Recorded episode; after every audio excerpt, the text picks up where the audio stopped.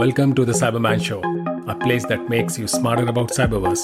Be it cybersecurity, cloud, emerging tech, startups, or ideas, we have it all. Let's begin. Hey everyone, welcome to today's episode. Today we'll be talking about MOVEit vulnerability. We'll learn about Android spyware. There are two new breaches that I learned about. We will also talk about software supply chain attack. There's a new research on voice authentication a new threat report on healthcare sector. With that, let's get started. So, MOVEit vulnerability. Uh, so, for people who are hearing about this for the first time, MOVEit uh, is a file transfer service. It's a managed file transfer service by a company called Progress. And what this service allows you to do is to transfer files between business partners and customers using secure protocols like SFTP, SCP, and HTTPS. So recently, a few months back, a vulnerability, a SQL injection vulnerability was identified in this uh, software's web application. And this vulnerability allowed an unauthenticated attacker to gain unauthorized access to the MOVEit transfer database. The threat actors who were, who were able to utilize this uh, zero day vulnerability created uh, special web shells or custom web shells, allowing them to retrieve a list of files stored on the server download these files and steal the credentials or secrets for configured Azure Blob containers. The attacks related to MOVEit are believed to have started on uh, May 27th over the long uh, US Memorial Day holiday, and the company Progress that makes this software has been releasing new updates ever since, and you know, they plan now plan to release fixes uh, every few months. The company also reported nearly 1.5 million dollars in cyber incident and vulnerability ex- response expenses during the second quarter. The education sector has been hit particularly hard. However, there are around 200 customers victim in terms of the organizations that are supposedly impacted. If you look at the number of users that are reported, it is around 15 million individuals. More companies are expected to come forward with breach notification as they see the impact or they find the presence of attackers in their infrastructure. I have to also mention uh, the large uh, multinational joint uh, called uh, Shell. Shell confirmed that the incident uh, has happened after the Clop cybercrime gang published files allegedly stolen from the firm. Now, this specific threat actor is uh, linked to Russia and uh, this uh, group is known to target managed file transfer software services previously also. They've been known to attack the GoAnywhere zero day exploit in jan 2023 and uh, zero day exploitation exploitation of Accellion FTA uh, servers in 2020 okay? So shell is just one giant but i'm sure there are more companies that are getting impacted. There are public uh, references available for some of these schools uh, and companies in the education sector that got impacted. So MOVEit is trying to do whatever they can by providing fixes. Uh, I, as a cybersecurity practitioner, recommend threat hunting exercises or patching the uh, MOVEit software uh, to the uh, recommended versions by the company. Keep following their blogs for uh, more details moving on to the Android side, uh, two spyware apps with over 1.5 million installs on Google Play Store are found, and they were sending data to China. Okay, now these uh, two malicious apps were discovered by security researchers, uh, and they have a collective installation of 1.5 million uh, users. So the first one is uh, published as a file recovery and data recovery software. The other one is the file manager software the uh, creator of this uh, soft or these both apps is the same uh, handle Wang Tom and uh, file recovery had downloads of 1.1 million and uh, file manager had downloads of 500k uh, users. Now the interesting thing about these apps is that they can launch without any interaction from the user and they steal sensitive data and send it to the servers in china. Uh, the two apps were discovered by using the behavioral analysis engine from the mobile uh, security solutions company. And this app description, by the way, states that they do not collect any personal user data from the device, uh, but they do it. Okay, so although they are claiming, but uh, in in their uh, uh, document, but they are doing it. Okay, so you can't trust on what the app disclaimers or app documents are uh, mentioning. The kind of data that they are exfiltrating includes users' contact list from on-device memory, connected emails, accounts, and social networks. It captures real-time user location, mobile country code, network provider name, network code of the SIM provider, operating system version number, device brand and model, uh, pictures, audio, and video that are managed or recovered from within the application. So this is a complete spying activity done by these two apps. Now the apps also hide their home screen icons to make it more difficult to find and remove them. And at the time of creating this podcast, the apps were removed from Google Play Store. Okay, so be careful on what uh, you download uh, just because an app is free doesn't mean it's really free. Uh, look at user reviews, go with trusted, uh, known companies uh, that are making these apps. In one thing that I noticed in case of this particular apps is there was no user reviews for these apps that were available. Now moving on to breaches side. Uh, a company called Kings of Translation that provides global translation services. So what they do is they offer premium translation services in uh, from a comp- uh, from their offices in New York, and they facilitate translation of over 120 languages. Now, a researcher known as Jeremiah Fowler has discovered a non-password protected dat- database that contained over 25,000 records, all publicly exposed, including highly sensitive documents. The database reportedly belonged to this company. Okay, this data contained uh, PI information, internal screenshots of source code, and customer documents in the uploads folder, including passports, driver licenses, business documents, denied visa petitions, birth and marriage records, US federal and state tax filings. Okay. The few the, the researcher also shared some screenshots with the, the publication, uh, the online publication from which I uh, picked up this article. Uh, the sample screenshot included uh, Florida driver's license, a letter from a Ukrainian ambassador, and an FBI background check document. So this is very unique. I've not uh, personally seen any such uh, case where translation service was uh, breached, and you know to get information. I, would call this as again part of the supply chain, but very interesting thing to learn about. The second breach uh, that I learned about uh, happened at uh, the Pepsi Bottling Ventures. Uh, this is a data breach. Uh, by the way, Pepsi Bottling Venture (PBV) is a joint venture between Suntory Group and PepsiCo. PBV is the largest privately held bottler for Pepsi Cola products in North America.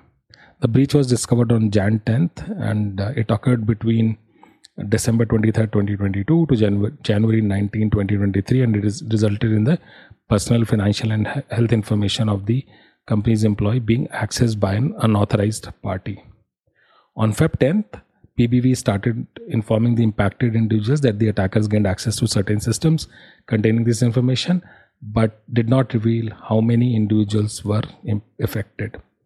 I went to their website and uh, went through the notification that they have published. Uh, they have also published that as of Jan 19th, 2023, there is no unauthorized activity.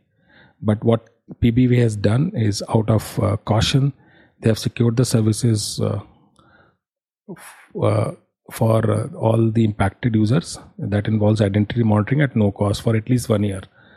These services include credit monitoring, a current credit report, web watcher, public persona, quick cash scan, $1 million identity fraud loss, reimbursement, fraud consultation, and identity theft restoration. So, this is quite a common practice uh, that is adopted by large multinationals whenever there is a, a data breach related to users.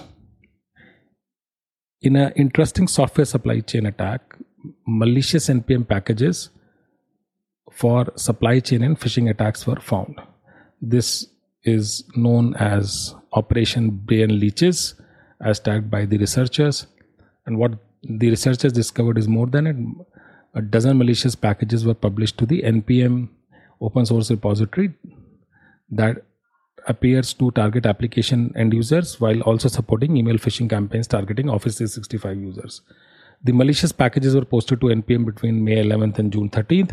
They make legitimate NPM modules, notably jQuery, which has about 7 million weekly downloads. So NPM is essentially Node Package Manager for those who, who are familiar with the entire full stack programming. It's a very commonly used package. And the packages, the malicious NPM packages were discovered in two tranches.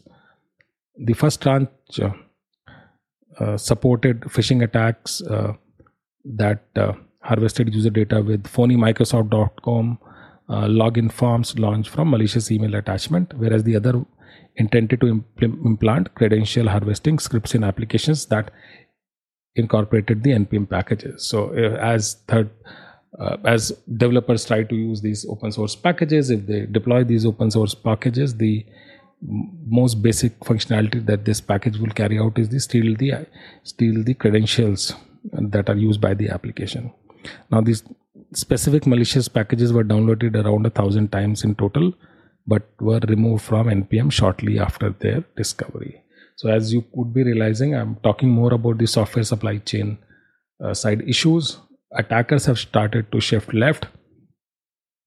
They are finding it easier to uh, attack the open source software uh, rather than uh, the secure infrastructure. Uh, so, as large enterprises tend to deploy strong cybersecurity products, it's easier to attack the software supply chain and then get uh, into the infrastructure.